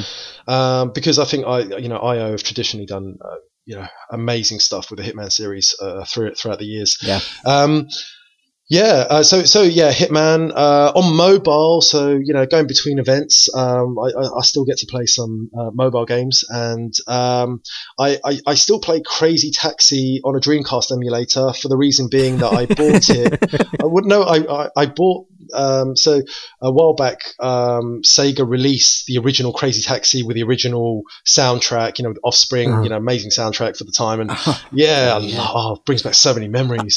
and, uh, yeah. Um, and, uh, yeah, and, and it was all working great. And then I switched phones and it, it didn't work anymore. And I was just like, no, I need my Crazy Taxi on the tube. So, um, yeah, I, I, I got installed an emulator. Uh, I'm ashamed to say to, to, to play it, but I, it was it's the only way. Um, and uh, also play the you know the, the new cra- the newer Crazy Taxi, you know the uh, the, the very mobilized, uh, as I like to call Yes. it, Crazy Taxi. Um, I was just thinking the PlayStation 2 version. yeah, no, it, it- no, this one's like very much a mobile game, but you know, I mean, it's it, you know, it's kept some of the cool mechanics. Um, but yeah, I've been, I've been playing a game called um, A Normal Lost Phone. Yes. and uh, I, I'm kind of in two minds about it. I, I, I like what they're doing with it, what they're trying to do with it. Um, Yeah, I mean, uh, there's certain things that I- I don't like as much, but I don't want to be uh, negative about it because actually, I think overall what they're doing is quite important. It raises some issues, some uh, LGBTQ related issues uh, in the game, and I, I, I think it's um, yeah. I mean, it's, it's a cool game. I I- I haven't played enough of it yet um, to fully form an opinion of it. But I, yeah, I, overall I like it so much. I just don't think it's targeted for an for my age group. Um, I, I, you know, the, the the only things I don't like about it are things that I, I can't relate to um, uh, because of my age. Because I'm an old I'm an old man. I'm an old grumpy old man now. Um, Don't even start me on that. um, but yeah, but it's cool. Um, and uh, yeah, I, I, I was I was forced to um, download the Kinder app this week because um, I got a Kinder egg for my little boy, and it said download the Kinder app, and I stupidly did it, and uh, now I regret it. But yeah, no, no, it, it's a cool app if you've got kids, but it's uh, yeah, eh, yeah, I, I can see it meaning that my I don't get my phone back. Uh, for long periods, uh, but yeah, uh, that's what I've been playing. As we usually do um, on LGR, out of those, which would you recommend to a lapsed gamer? So somebody who is either coming back into it or um, doesn't necessarily get an awful lot of playtime during the week. I, I think if you're, um, well, I, I think most lapsed gamers are older, so I'm not going to recommend uh, a lost phone. Uh, I'll always recommend Crazy Taxi. You can pick it up and play it in short bursts, can't you? And it's one of the best games Yeah, ever made, ever. And if you don't agree, then you're wrong. Um, and uh, yeah, no, um, but yeah, I mean, if you can't pick up the original Crazy Taxi, um, and I think you can still pick it up on Steam, can't you? Am I wrong? Yeah, you I- should be able to. I'm yeah, sure I have it in my library. Dreamcast pack with Yeah. um, Space Channel 5 and Oh, yes, that's what I've got. Yeah, yeah. Possibly something else. Yeah. There's at least um, three, if not four, in that pack. Is House of the Dead one of them, or am I remembering that wrong? I could be remembering that wrong. Ooh, it might be. I'm not I- sure. I, I could, could be wrong up, about that, actually. Oh, it might be Sonic Adventure. Sonic Adventure. Something yes, yeah. No, it definitely is Sonic Adventure. Um, Makes sense with Sega. Yeah, um, but yeah, no, I, I'd, I'd probably recommend, and, and mostly I go for indie games uh, lately. But I, I w- in this case, I would go for Hitman. To be to be fair, um, y- uh, Yeah. you can you can play it in short bursts. Uh, it's amazing. It's Hitman. Uh, if you don't like it, you're wrong again. Uh, yeah. uh, yeah, yeah, my pick would definitely be Hitman. I'll quickly just go through mine. So, firstly, uh, Just Ski, as I've mentioned there, it's a little bit like Alto's Adventure, um, slightly more basic graphics, and it's basically you swipe down to go faster, swipe up to go a little bit slower, and jump, and then you get to control the speed of your rotations in the air and basically try and land perfectly. I would have thought that it would have been a procedurally generated game, um, but surprisingly not. Um, all the the whole map is being planned out, and it is possible to actually finish it in one setting. But as the uh, the Twitter feed of the developer has said, and has been getting an awful lot of stick about it, a lot of people are finding it very very difficult because you have to make the jumps pretty perfectly. Um, otherwise, you basically have to start again um, from scratch. Uh, although it does sort of it gives you an indicator of a uh, circle, which changes color depending on how much progress you're making. So you have a sort of a vague idea of how far you've previously been. It's fun, but it's very hard. I would suggest Alto's Adventure is maybe a little bit better and a little bit more forgiving um, in its gameplay. Yeah, but Stu, that's what games were. That's what made them games in the first place. Look, I know. We're talking about Super Mario and stuff like that, and you think, Christ, if you put one foot wrong, that's it. You are back at the start. There's- This is very true. Yes. There's no lives. And, it, and, and games were designed to take your money, weren't they? And they were shameless Damn about straight. it. Yeah, And they still are yeah, on de- mobile. Definitely. but, uh, yeah, that's right. um, but yeah. Cotton wool these I, days. I miss I miss hard games. I mean, there, there still are a few, aren't there? But um, yeah, love You've got hard Dark game. Souls. Yeah, but there should be more. All games should be hard, and they should make you want to cry. and uh, that's a real game. Yeah. we were talking about the uh, the Dark Souls effect last year or last week. Um, basically, you know, every game that comes out has to be compared to Dark Souls in some Yeah. way, and an awful lot of the game mechanics these days are possibly pushing to be deliberately hard. yeah, Um, but that kind of ruins the fun of them sometimes. Um, just because they are that bit harder. But yeah, I'm getting It's tired of that- hearing the phrase "It's the Dark Souls of." Like, yeah. you know, soon they'll be saying it, Dark Souls 4 is a Dark Souls of Dark Souls. You know, it's just, it's getting ridiculous now. Like, everything is Dark Souls of this. And Yeah, I'm, I'm waiting for the Hannah Montana game to come out with, um, you know, it's it's the Dark Souls of Hannah Montana games. I think that's the way to go. that's a really obscure reference there. I love it. I was going to say, depending on the uh, the other podcasts that you listen to. Yeah. Um, one of the ones that we listen to, then we're good friends with the guys, is the Codec Moments podcast, and I think it was Andy on that. finally got round to platining him um, Hannah Montana Oh, really? on the, uh, the Yep. PS3 or something. Yeah, Right. it took him more than a year uh, to finally actually get round to doing it. I think he lost his fingernails in the process as well. Oh, he probably lost a bit of his soul as well, right? I mean, there really is the Dark Souls. Of Hannah Montana. oh, Um, as for the other games then I've been playing, I have been mucking around on my Gear VR a little bit more. Um, I had sort of half an hour or so uh, last night, so I was playing a couple of the wee freebies that I downloaded. Um, so the first one was Colossa, or Colossus. No, it's not Colossus. Colossa, uh, which is basically Coloss, maybe. Coloss, possibly. Um, it's C O L O S S E. However, you would pronounce that. I'm guessing Mark. Tomato. Mark will be screaming at the podcast whenever he listens to this, telling us Good. how he would pronounce it. Um, it's basically a very short, um, vaguely interactive story. Um, it was less than it was about ten minutes or so. Um, you basically are planted in an area and you get to look around and see events happening around you. Um, it was it's a freebie, so it's obviously worth trying. What have you? Um, according to the sort of description of the on the Gear VR store, it's adaptive um, interactivity in that the longer you stare at something in the environment, Um, the game supposedly changes the story subtly um, around you because of that. I didn't have another go at it. I think I just had one go, but um, I then read the description after that, so I might have another wee go at that just to see if it really does um, do anything of those claims. Um, but yeah, it was good fun. And as I say, it's short. I think that's one of the problems that I'm sort of experiencing on the VR games, at least the free ones anyway. They are very short experiences and they almost feel like tech demos. Now, there's nothing necessarily wrong with that, but you often feel as if they should maybe be advertising themselves as tech demos or something, or at least putting a little bit more into the description about how long the experience is going to be, or maybe a little bit more about what the experience is. Yeah. Um, I think there's a lot of experimental stuff in VR because even though now VR is at a stage where people have kind of got their heads around the more difficult problems, yeah. well, most of them, there's still the issue of VR doesn't make a ton of money. Um, so you know you've got to try things out, and you, and you, you you know it still is a new medium, so you want to try new things out, and you know Yeah. how many wave shooters can you play? So you know people are, and, and kudos to developers who are you know pushing things. Um, Mm-hmm.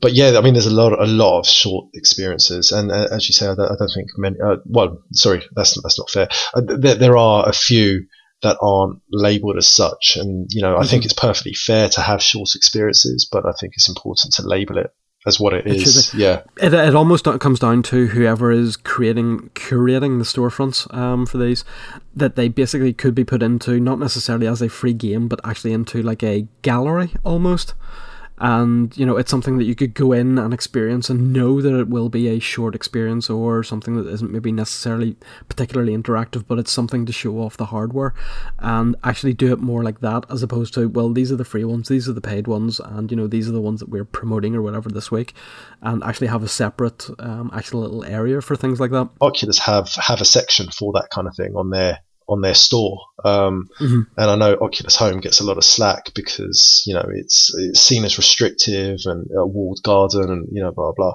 But um, it does a lot of things right, and I, I, I think there are actually uh, you know a few things that other marketplaces can can learn from the way they're doing things, and that's one of them. Um, that they do have this separate section for more experimental um, experiences and shorter experiences because I think they're important to have at the birth of a new medium. And I, I, I know I know VR's not new. I know it's about 20 years old, and I remember playing it in the Trocadero, and you know, and it, yeah, it wasn't. An, it, it- I, I saw Lawnmower Man, and I was disappointed. I, you know, but, um, um, but yeah, yeah, it's um, but yeah, I, I, I think they do that really well. Thinking about it, you know, from a developer's point of view, do they know that they're going to be doing a free game first? Because that might be why they think, well, there's not much point making it a massive eight hour experience as such, you know, if it's just going to be like a tech demo. Well, yeah, I mean, uh, the, the developers would generally, uh, you know, unless, uh, I mean, uh, the, the, I guess the exception is when a platform holder asks a developer to do something in particular. But a developer will, gen- Hmm. will generally make what they want to make, right? And uh, they- they'll, they'll, you know, they'll make their business plan, see if there's a market for it, or they think there'll be a market for it, or you know, they may just get a brain fart, I guess, and say, well, I'm going to run with that. Well, at least that's how I work. Um, and, uh, uh, and, uh, yeah, so I, I'm sure, you know, the, the, these experiences that we're talking about now, the developers will have made a conscious decision to, um, what they would uh, have either made a conscious decision to release something small for free to see how it pans out. Uh, Yeah. maybe with a view to making something later, or they may have started something, thought, well, you know, this is cool, but it's not really what I want to make, and it's not. I don't know if it's going to have as much traction as I want it to. So let's just release it, get a bit more, bit of promotion out there, and you know, release it as a free experience. Maybe that's another, you know, angle, I guess. Um, but yeah, I, I, the, the developer will most likely, will, will, more than likely. Um, have made that decision consciously, whether it's at the at the beginning, at the inception of the idea, or when they realise that maybe you know the best thing is just to to cut their losses and just release it for Yeah. free. Yeah. It's not going very far. Let's uh, get it out here, out there now. Yeah. Kind of thing. Yeah. And some Yeah. things are hard to work on, you know, Oh yeah, I can uh, imagine. especially if it's something that's Uh, personal to you, maybe, you know, it's, uh, you know, it can have an emotional effect, can't it? To, uh, Yeah. work on something day in, day out. So, The other Gear VR game that in that I was playing is called Nightlight, um, which you start off at night in your bed and there's a glowing orb in front of you. Um, so it's obviously um, just looking at the orb to then um, activate the next sort of interactive scene, and the the orb kind of flies around you, and the walls of your bedroom fall apart, and suddenly you're in like a forest, and um, you just follow along, and it's it's an interesting uh, little thing. It actually goes after the forest, you get the cave, and then from the cave, you then go into like the corridor of a hotel. Now, this is where it gets really creepy, and I was actually waiting for the jump scares to happen um, because you follow, you get into the hall, and suddenly the orb just shoots off in front of you. And you can see sort of corridors and what have you going off the corridor that you're walking down. And as you, um, the game sort of takes you past them. It, allows you because you're in VR, obviously, to look round um, into the, the corridors, and they just sort of disappear off into the blackness, and you're just waiting for something to jump out of it. Um, really creepy sort of sense of. Um, so you go to the end of the corridor, and there's two doors, and it it kind of randomly picks one of them to go through. So you go through it and then you're in the same corridor again. And this time, whenever you go down, pictures start falling off the walls or um, a little bit of wallpaper rips. And again, you look down the other corridors and there's nothing there. And you get to the end of the corridor and again you randomly go through one of the doors again and again you're back in that corridor and more things happen again and again you randomly get or get to the end and you go through one of the two doors and then it opens up and you follow the orb down this sort of tunnel of light and then you just end up at the end and back in your bedroom and it's morning. It's cool yeah, it's a really interesting experience. I was still waiting on the jump scares, and it, I love surreal experiences like that. When I was, I was expecting them to develop that creepiness just a little bit more, Right. maybe make it a little, you know, five, ten minutes longer, um, to develop that creepiness a little bit more, and maybe throw in them, you know what. I was actually expecting a jump scare, and I wouldn't have been disappointed um, if they'd wanted to throw that in there, or at least you know, um, just the creepiness of just a shadow, just sort of at the end of the corridor that you could make out a figure of something, um, would have been a really interesting way of doing that. I'm going to tell you what, if you like Shadows, and I'm a great game, we should, sorry. Uh, yeah. That's obviously one of those games that they've made for Gear VR, knowing that you'll have one of the headsets on, so you are going to lose your shit as soon as the cat jumps on your lap. Yeah. Yes. Yeah. They don't need to do anything. And we were speaking earlier about how cats are evil, so, uh, you know, love cats. They but know. are, yeah. yeah, messengers of the So undead. Um, again, a nice little freebie and uh, well worth having, having a go at. I, I love when developers do that when they release something that's you know something of a good enough quality that's free. You know, Mhm. something that Yeah. that adds value to the space that they're releasing on. Um, Yeah. that's awesome. That really is. I mean, it's great hearing you talk about uh, both games um, because both that and Colossa. I don't know if you noticed, but when you're talking about them, you're talking about the way they encourage you to navigate their spaces. Um, and to look around, and that is the hardest challenge, easily the hardest challenge in VR. The hardest challenge in VR is not trying to stop pe- people feeling sick. It's not, um, you know, trying to squeeze the best graphics out because you don't have to anyway. You just have to make it, you know, find a, you know, visually interesting style that you can do. But, you know, that the, the absolute hardest thing is getting people to look well, it, it- it's not so much getting people to look where you want them to look at the right time. I mean, that's part of it, but it's, it's engineering the spaces so that people are free to look around. Um, Mm-hmm. But the, you know, there will always be times where you do want someone to look in a particular place at a particular time. And one thing I've I found, uh, at least you know personally, I, I, in fact, I know it's not just a personal thing. I know a lot. I've spoken to a lot of developers that have had similar issues.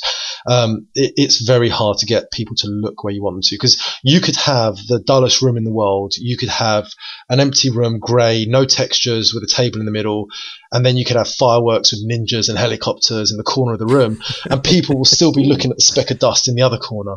You know, it, it's, just, it's so frustrating as a developer to see it. You know, but it happens, and um, yeah, yes, you got to try and find ways to kind of direct people's uh, line of sight where you want it, and um, um, yeah, I mean, more, more recently, I've been playing with. I mean, something I haven't seen um, people doing, uh, developers doing, and I'm, I'm trying at the moment. So here you go, exclusive, is using time dilation.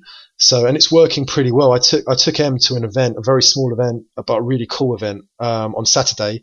Oh, in fact, here's a plug. It's called Sessions. It's by Byte Entertainment, and the, this uh, first one was in aid of a charity called Best Beginnings, which helps families um, and does really great work with things like uh, postnatal depression and has a, a, great app called Baby Buddy. But anyway, um, but yeah, so I took him there, and most of the people there weren't gamers and they played it. So it was great to see them doing it. And one of these things I wanted to uh, to find out was how do people, well, you know, where do people look? And one of the things that one of the, the, new gameplay mechanics I'd implemented in part of it is having this time dilation. So things move around you as normal, and there are mm. certain points of interest and certain things that I want people to catch. And what I'd done is I'd made time slow down to a tenth speed when people looked in the opposite direction, so they could still freely explore. And it was really mm. unlikely that they'd miss anything, and it seemed to work quite well. Ah, um, yeah, cool. And so, but it's, so it's interesting hearing you talk about those two games and how they're they're you know encouraging people to navigate and you know their environment and to and, and to and to keep their attention with that orb as mm. you say and you know and, and even things like down to picking the random doors i'm sure that's you know that that was a very conscious decision and it wasn't just mm. for the atmosphere um yeah you know but it's uh, so I think there's a lot of uh, great and inventive work being done in VR at the moment. Um, and I think and people are being really really clever about it. Um, um, but it, it's it's not obvious. And when it's not obvious, that's when it works best. You know, it, it's a hmm. bit like visual effects. If you don't notice it's visual effects, then that's good visual yeah. effects. And it's the same thing in VR. If you don't feel like you're being forced to look at something and that your freedom's been taken away in this world, but you're still looking at what you need to be looking at, then it's a success. And that's really hard to do. When are you making the Firework Ninja game? Next week. Great. but no one's going to see it because everyone's going to be looking at the speck of dust in the other corner of the room. the final game that I've been playing this week is Spaceplan which, as I said, has been published by Devolver Digital. It is a clicker game, but it's not a bad one. Um, I have previously went off on rants. Uh, oh. uh, Abyssrium, you will live down in infamy as a terrible, terrible game. Um, Egg Inc. was another clicker game, but I kind of enjoyed it for what it was. Spaceplan takes all the bad things about clicker games and kind of takes them out of the equation. Um, it's what two well, there's still some clicking, but that's not necessarily the bad thing. Um, Spaceplan is. It's actually a story based um, clicker game, which makes for a more interesting thing. It's not just about getting the rewards or clicking enough times to upgrade, although that is part of the mechanic and have you, but there is still a narrative um, going on in the background. Basically, you are an astronaut who has returned to Earth basically to find the planet dead and trying to work out why.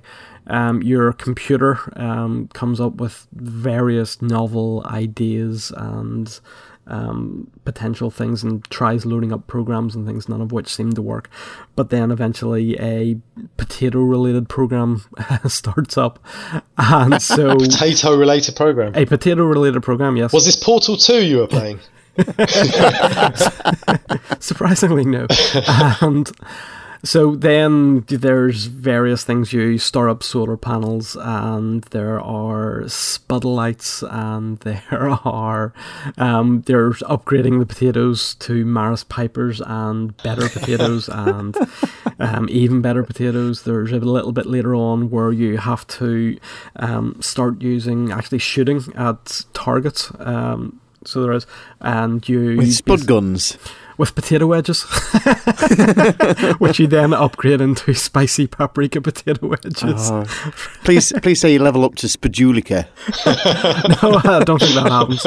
Um, uh, but basically, the sort of conceit is that you try and sort of make the mass of the sun so big that it eventually turns into a black hole to therefore try and reverse time to get back to where the earth was before you left and before everybody died. And suddenly you are in the middle of a potato nation um, on earth and it all gets very bizarre. So you then go out into the planets and try and sort of reverse what had happened to try and get back to the original universe as opposed to a different parallel universe that you have seemingly ended up in. And once you've done all of that, it all goes in the way of a very particular and very well known sci fi film, which I'll not name so as not to give out any spoilers. But as I say, the game has a narrative, it has a story running through it, it has an end, which is very surprising for a clicker game. And put it this way, I am now on my second playthrough on iOS, and I have picked it up on PC as well. And on iOS, I had been playing with no sound um, because I was just sort of playing at tea breaks um, in work, so didn't have any headphones or anything plugged in. I bought it on PC because it was two pounds, and I bought the soundtrack pack as well. And the soundtrack is great.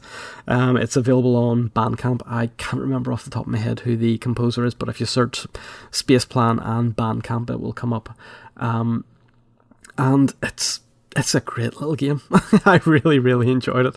And I say the fact that I've now picked it up on iOS and on PC um, says an awful lot about uh, possibly about how cheap it is. As I say, two pound is for nothing really, and considering you're getting an actual um, game experience out of that um, with a start, middle, and an end, and it's completable over, I would say, possibly two to three days. Um, the sort of your clicker bit or whatever regenerates once you get to a certain level and what have you generates itself um, not a huge amount but it's enough to be generous um, with it so you'll actually definitely progress the next time you log on um, you'll get a certain amount of upgrades and things that you'll easily have uh, the actual currency for um, to progress the game whenever you get logged back in again. It's just a great little game and would definitely be my lapse gamer recommendation. Um, just because it is, it just appeals um, so nicely. It's so nicely laid out. There's a little bit of humor and everything to it, and just very, very good. I'm very impressed with it, and I think that's only recently out, maybe last week, um, possibly the week before. Um, Can't very- believe the jump you've done. You've gone from slagging off click, clicker games to actually recommending one. Wow. This sounds like it's got the, the plot to Superman in Ireland. I am recommending a good one. I am not going to recommend a bad one. Um, yeah, It's great to see inventive games like that, isn't it? I mean, Yeah. that, that, that's part of the great thing about indie games is that you know you get so much Yeah. experimentation, and that's Yeah, definitely. How, how did you feel a couple of years ago? With, you know, do you remember the Steam Summer Sale where there was a clicker game running through it? I um, did I see that or not? I can't remember. It was like an alien game. Probably game. got it. Well, no, it was it was it was on Steam itself. Steam so themselves, yeah, they they do like a special um, sort of thing usually during the summers or during some of the sales where you get um, you build up points and things depending on purchases and things like that or by logging on. But yeah, I think I vaguely do remember the clicker game within that. I don't think I paid an awful lot of attention to it at the time um, on that one. I'm not a huge fan of clickers, but I mean, you know, it, it was a Steam Summer Sale. I thought, ah, give it a go. You know, win in Rome, yeah. and I, you know, before I knew it, half an hour had passed, and I'd just been clicking crazy, like crazy, and I was like, what the hell am I doing? Like, Valve, you've Yeah. done it again, you swines.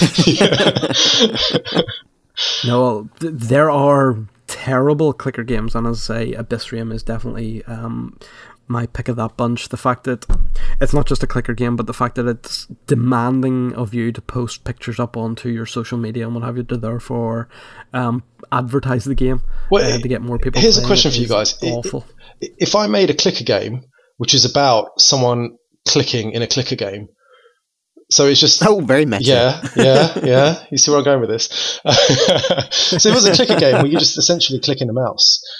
You know, w- would you buy it for a penny? For a penny, Stuart probably would. I think it's one of those things that could go viral. I think, I, I think, uh, so, and I, and I think I might do this. So next week, in a clicker game, where it's just you clicking a mouse. You know, in a game about clicking a mouse. Just get a gif of Stuart doing it. yeah. So what? Actually, see if they'd made that part of the Stanley Parable, I would have done it. so it would have. Yes, that would have been good.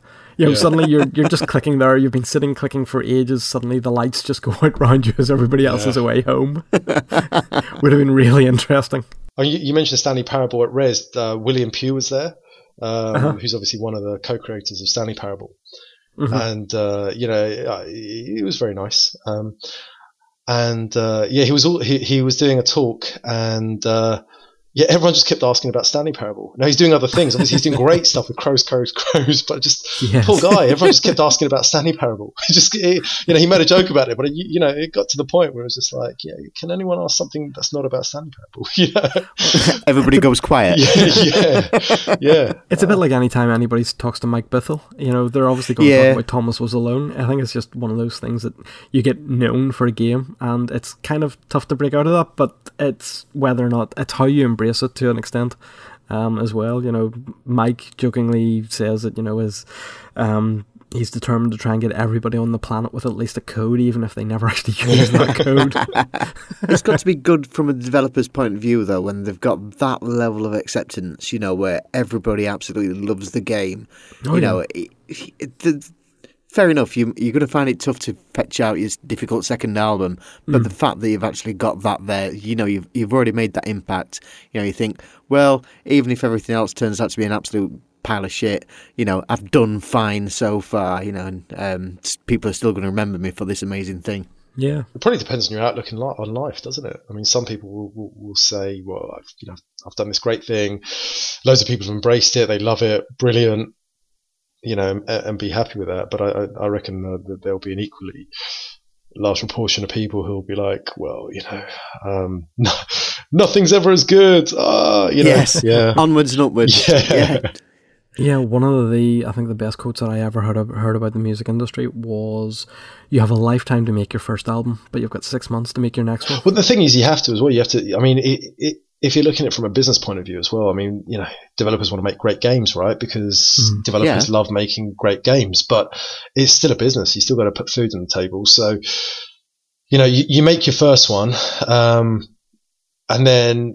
I, I mean, I, I haven't released the first one yet, so I'm assuming here, but uh, I'm assuming, you, you know, yeah, I mean, it's all an assumption, but I can see how, it, how you know, how it will probably play out. Is uh, you, you make your first one, and if it is a success, you, you- you're going to want to follow it up reasonably. Uh, you, you're going to want to follow up reasonably soon after with, um, you know, uh, uh, your second one because you want to ride that wave of momentum. Um, Yeah. yeah, Yeah, Yeah. You got to have a one too. Well, it's like Jonas was saying that um, uh, you know they'd got so many people that he'd moved over onto his plan B, if you like, his next project. They were already moving people onto that. You know, and you think, well, yeah, that makes complete sense. You know, because you're pretty much ready to go to market with one thing. You know, you want to be getting ready. You know, to give him an uppercut with the next Yeah, there's, thing. no, there's no point sort of saying, right, well, that's that one out. Let's start from scratch again on something. Whereas, yeah. you know, Especially because you need to games have take so long something- to make, you know. yeah, yeah, yeah. You need to have something embryonic. Well, you could argue it's the same in the movie industry as well. Sure, Yeah. like Peter Jackson putting uh, the, all the Lord of the Rings back to back, yeah. you know, and actually sort of filming them. You've got everybody in the one place anyway.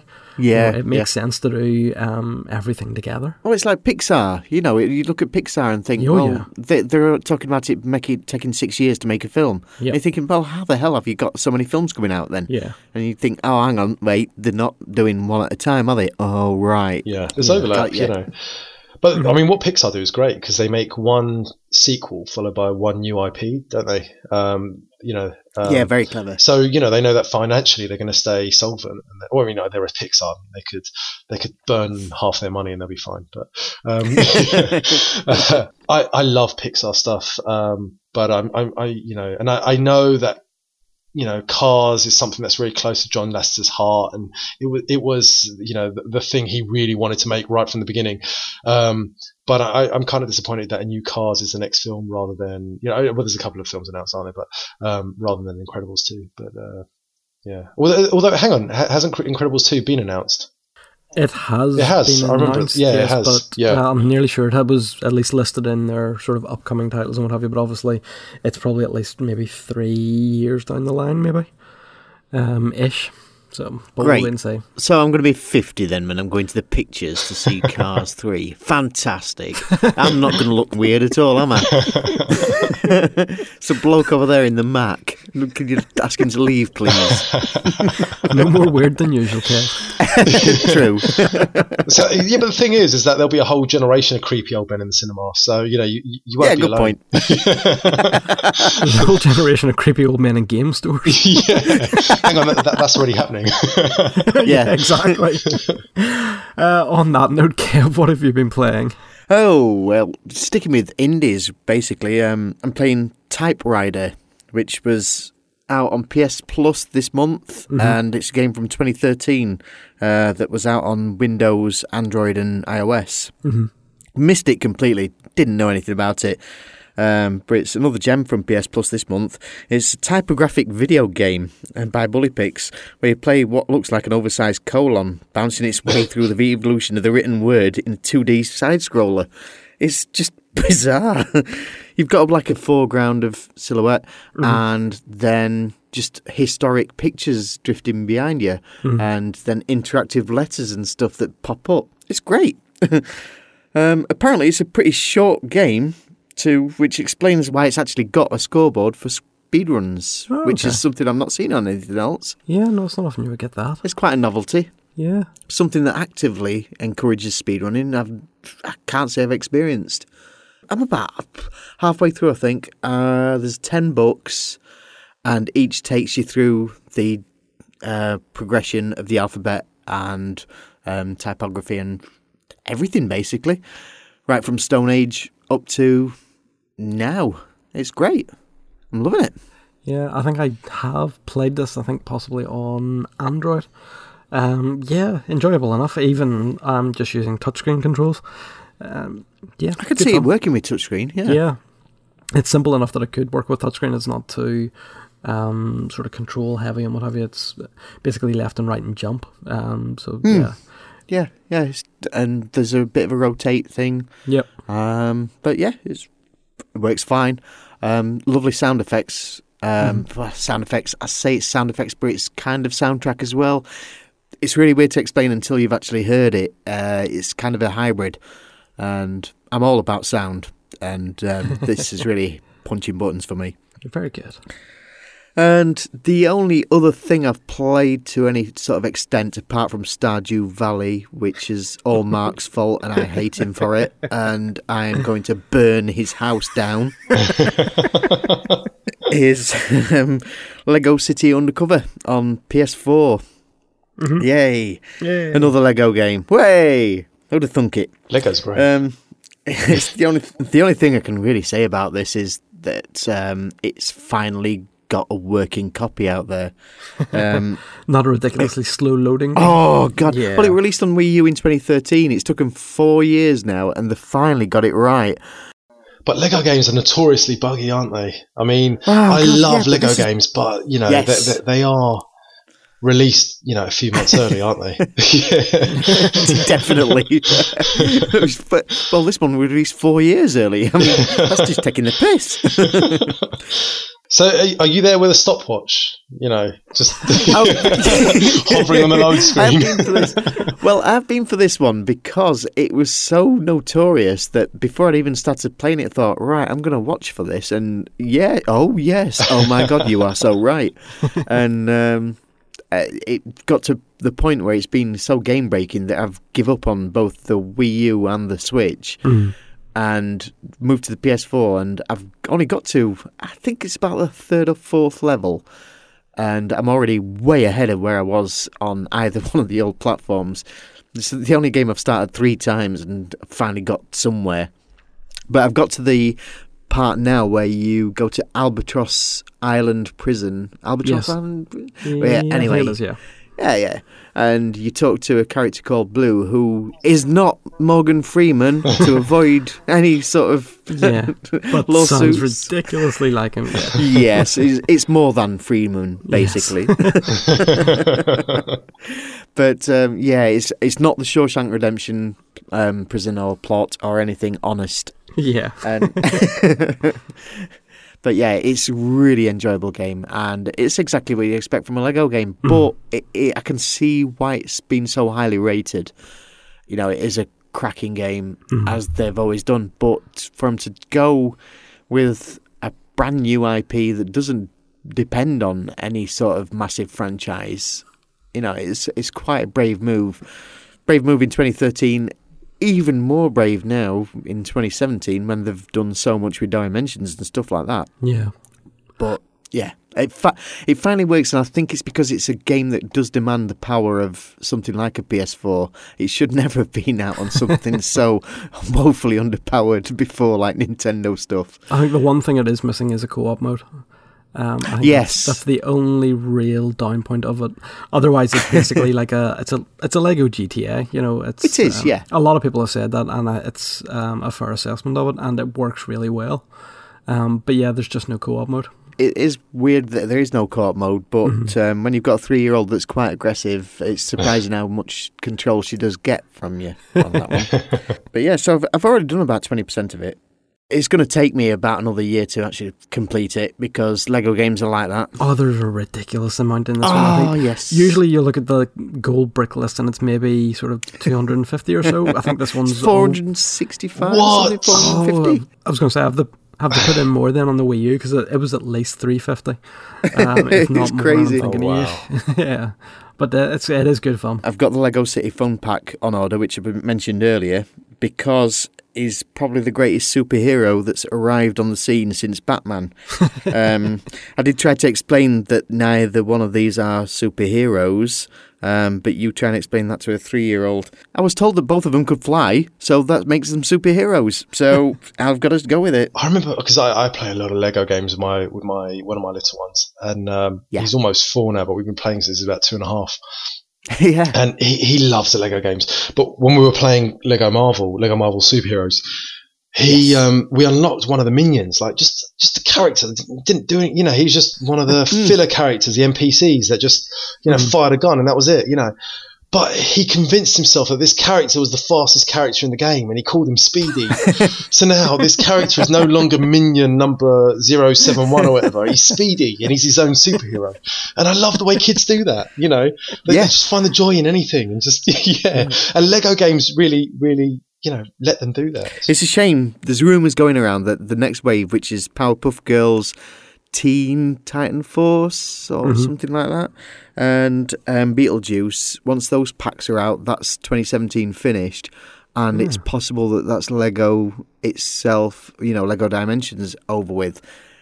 It's going to be a shame because it has been my game of the year Yeah. uh, last Two year and the year before. Yeah. Uh, well, you know, it's been in there. It's been like one and two, I think, and it'll probably still rank quite highly this year as well because there's still tons to do. I was going to say, Um, even with buying a Switch, it's probably accounted for at least 90% of your expenditure in games. it does, yeah. and this is two years into it. but it's just one of those things, isn't it? You can just dip back into it. Uh, it's going to get a lot more um, users over this next six months because you've seen stuff like hot UK deals. They're always showing you stuff like Tesco that are kicking them out at like one pound, and you're thinking, "Hang on, this is a Lego set." yeah. you know, but you're going to get a whole new user base out there because you're going to be able to collect all this stuff that was pretty overpriced, you know, and suddenly you're going to be able to get right up to speed. You're going to get enough sets at least to finish the story, Mhm. You know, and, and do quite a chunk of the massive amount of gold bricks that are on Dimensions. You'd posted up just under your Twitter feed that you were having some issues with Dimensions, though. Yes. Something to do with the new patch or whatever that came out. Yeah, now the the patch seems to have taken stuff away. Now I'm not sure whether they've just done this in, inadvertently, but um, the support was pretty quick at actually getting back to me, and it's for a Teen Titan Force figure, um, the Raven, Oh, okay. and um, apparently it's not there yet because it's still to be confirmed. You know, Yeah. it's still to be released. So that's why nothing else is showing. Oh, I've just got a blank circle. But it just means that I've got an 18 pack that I can't finish just yet, which is uh, quite annoying. The other one interesting piece of news that came out today, basically, is that Lego Marvel Superheroes 2 um, will be released in November. Yes. Yes. Ah, Doctor Strange. Yeah. I wonder if it's going to be have Dingleback Cumbersnatch uh, doing the voice to it. Um, I haven't seen any of the um, reports on what have you. Just saw um, briefly on Twitter earlier. An interesting one. I think a lot of people had said that the Avengers um, got a fair amount of criticism for just being a bit dull. Um, but Nah, everybody, are, were all right. yeah, everybody is hoping sort of for a little bit of a return to form for the standalone um, Lego games. Um, whereas Dimensions, obviously, one of those ones that just keeps growing. Um, Yeah. a, a standalone one, I think a lot of people are hoping for something a little bit more um, of Marvel superheroes too. So it'll be interesting to see what they do with it. Well, it looked like it got Guardians on it, so it should have quite a lot of the sort of typical Lego humour. Yeah, well, taking just ta removing it from the sort of more singular or more compact Avengers universe and just putting it into the Marvel uh, universe does give them an awful lot more to do. Um, Got a hell of a lot of scope. potential. Yeah, definitely. Um, so it'll be very interesting to see what they do with it. Yeah, needless to say, me and Andy were losing the shit this afternoon. Yeah, when we, we saw were. This. We were. I mean, it's. Uh, I mean, the amount of hours that you know I, I, I've put into Lego Marvel Superheroes One with my little one is is just crazy. I mean, he made me unlock Deadpool. I mean, if if you've played it, you know what you've got to do to unlock Deadpool. It's ridiculous. You You've got to jump through a lot of hoops.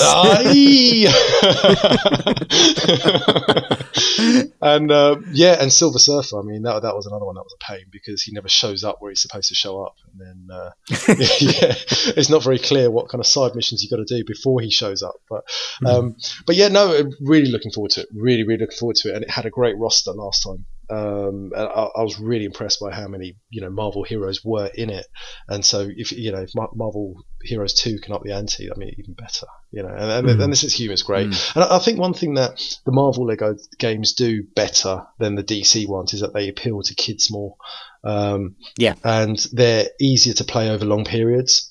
Um, whereas uh, a couple of the DC ones, I think you know lost their way a tiny bit in areas, and um, and got a bit yeah a bit too dark for kids uh, you know and i'm not just talking thematically i mean just actually that aesthetically dark you know Yes. um, and, it, and and that's great for certain types of games but it's a bit overbearing when you're trying to play a game with your little one well, is it Lego Batman 2 that takes place completely at night? that's the one i'm thinking of mainly Yeah. yeah, Yeah. I mean, and it's yeah yeah it's just weird. yeah, and, it, and, it, and it, it's hard to find stuff, and it's just a bit, yeah. But um, I, I think the Lego games are great overall, but I think, yeah, Lego Batman Two in particular just kind of lost its way a bit. Um, Mm. But you know, but the Marvel games, in, you know, in general, I, I think do it slightly better. Um, even even the way the characters control, I, you know, um, Yeah. I, I know a lot of the stuff gets carried over, you know, and, and a lot of stuff's the same in the DC and the Marvel, uh, the Marvel Lego games. But um, you know, especially the way the characters fly, I think is slightly better in the Marvel games than the DC games. But yeah, Kev, out of the games that you played, then which one would you recommend? I would like to say Lego City Undercover, but yeah, I'd probably go for Type:Rider because um, it's just such an easy thing to get into. The fact that you can actually play it on your mobile, which I didn't even know about until I started looking into it a bit further, um, it just makes a hell of a lot of sense. Um, I know they've got them with Vita as well. I've not even touched that yet. So thinking about the uh, touch controls, that could work quite well on that screen. hmm Do love the Vita screen for that. yeah.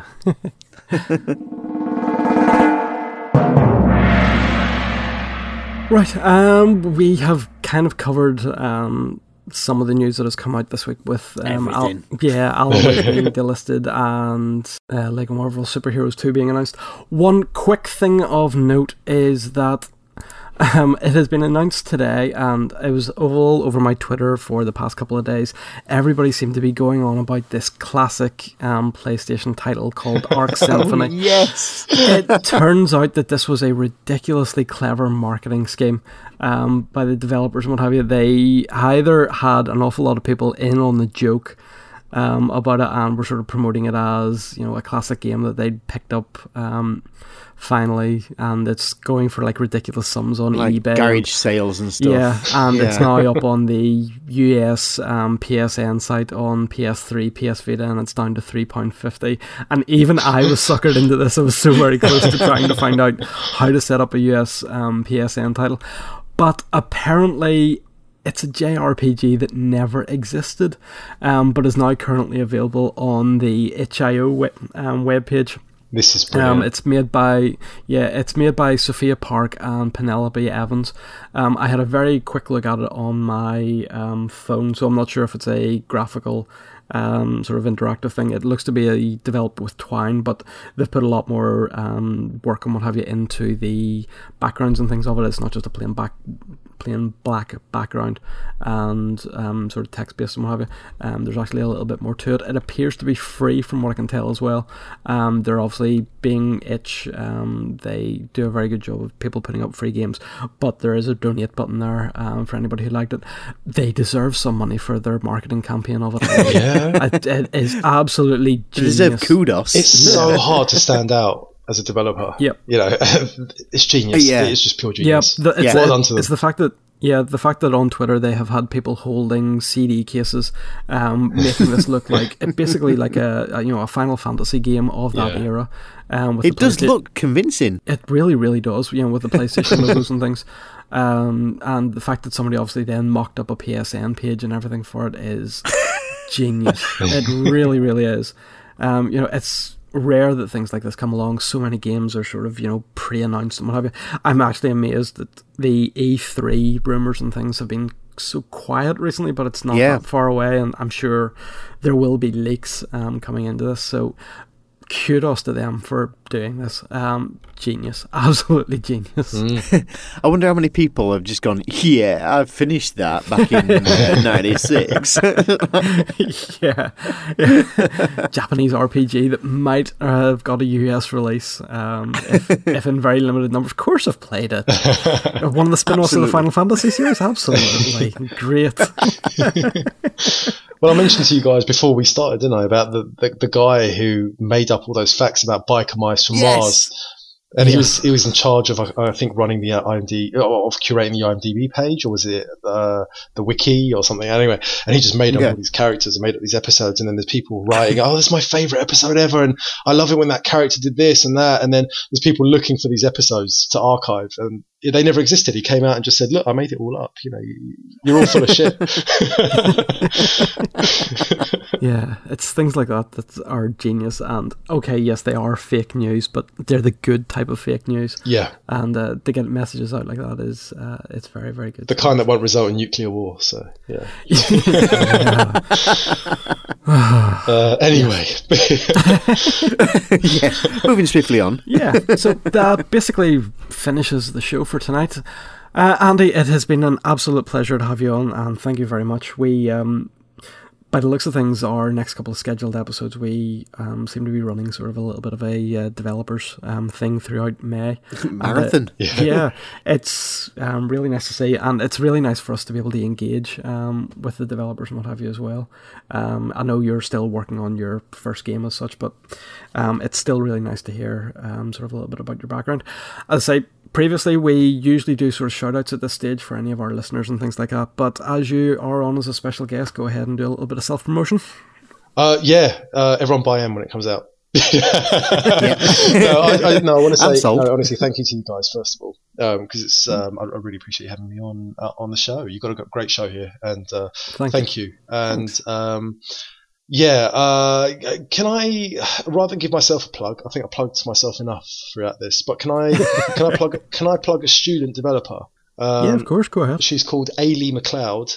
Um, it's spelled E I L I D H McLeod, uh, M A C L E O D, and she's making a game called Recover, uh, which is in VR, and it's um, it's aimed at um, exploring how VR can be used to uh, treat PTSD. So uh, yeah, uh, find her, Ooh. check her out. Um, yeah, Mhm. there you go. Excellent, thank you very much. Um, as always, Kev, it has been a pleasure as well. Never a chore. Never. you didn't sound like you meant that, Stuart. It always is. That's the most sincere he can ever sound. as a podcast, we all get on fairly well together. So it's it basically It this is. yeah. We're we're all having an extended midlife crisis that we're just going to be recording. so we are. Uh, it's definitely a little bit of group therapy sometimes as well. Cool. Um, and well, I, am looking forward to the LGR meetup uh, later in the year um, when yeah. we, we all descend onto Birmingham.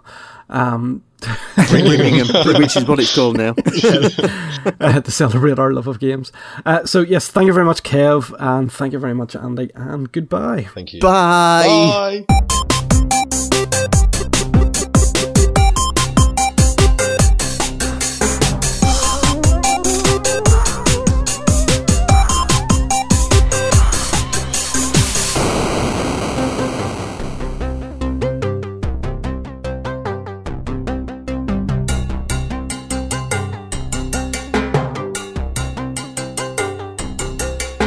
Job Smith is about to enter the world of virtual reality.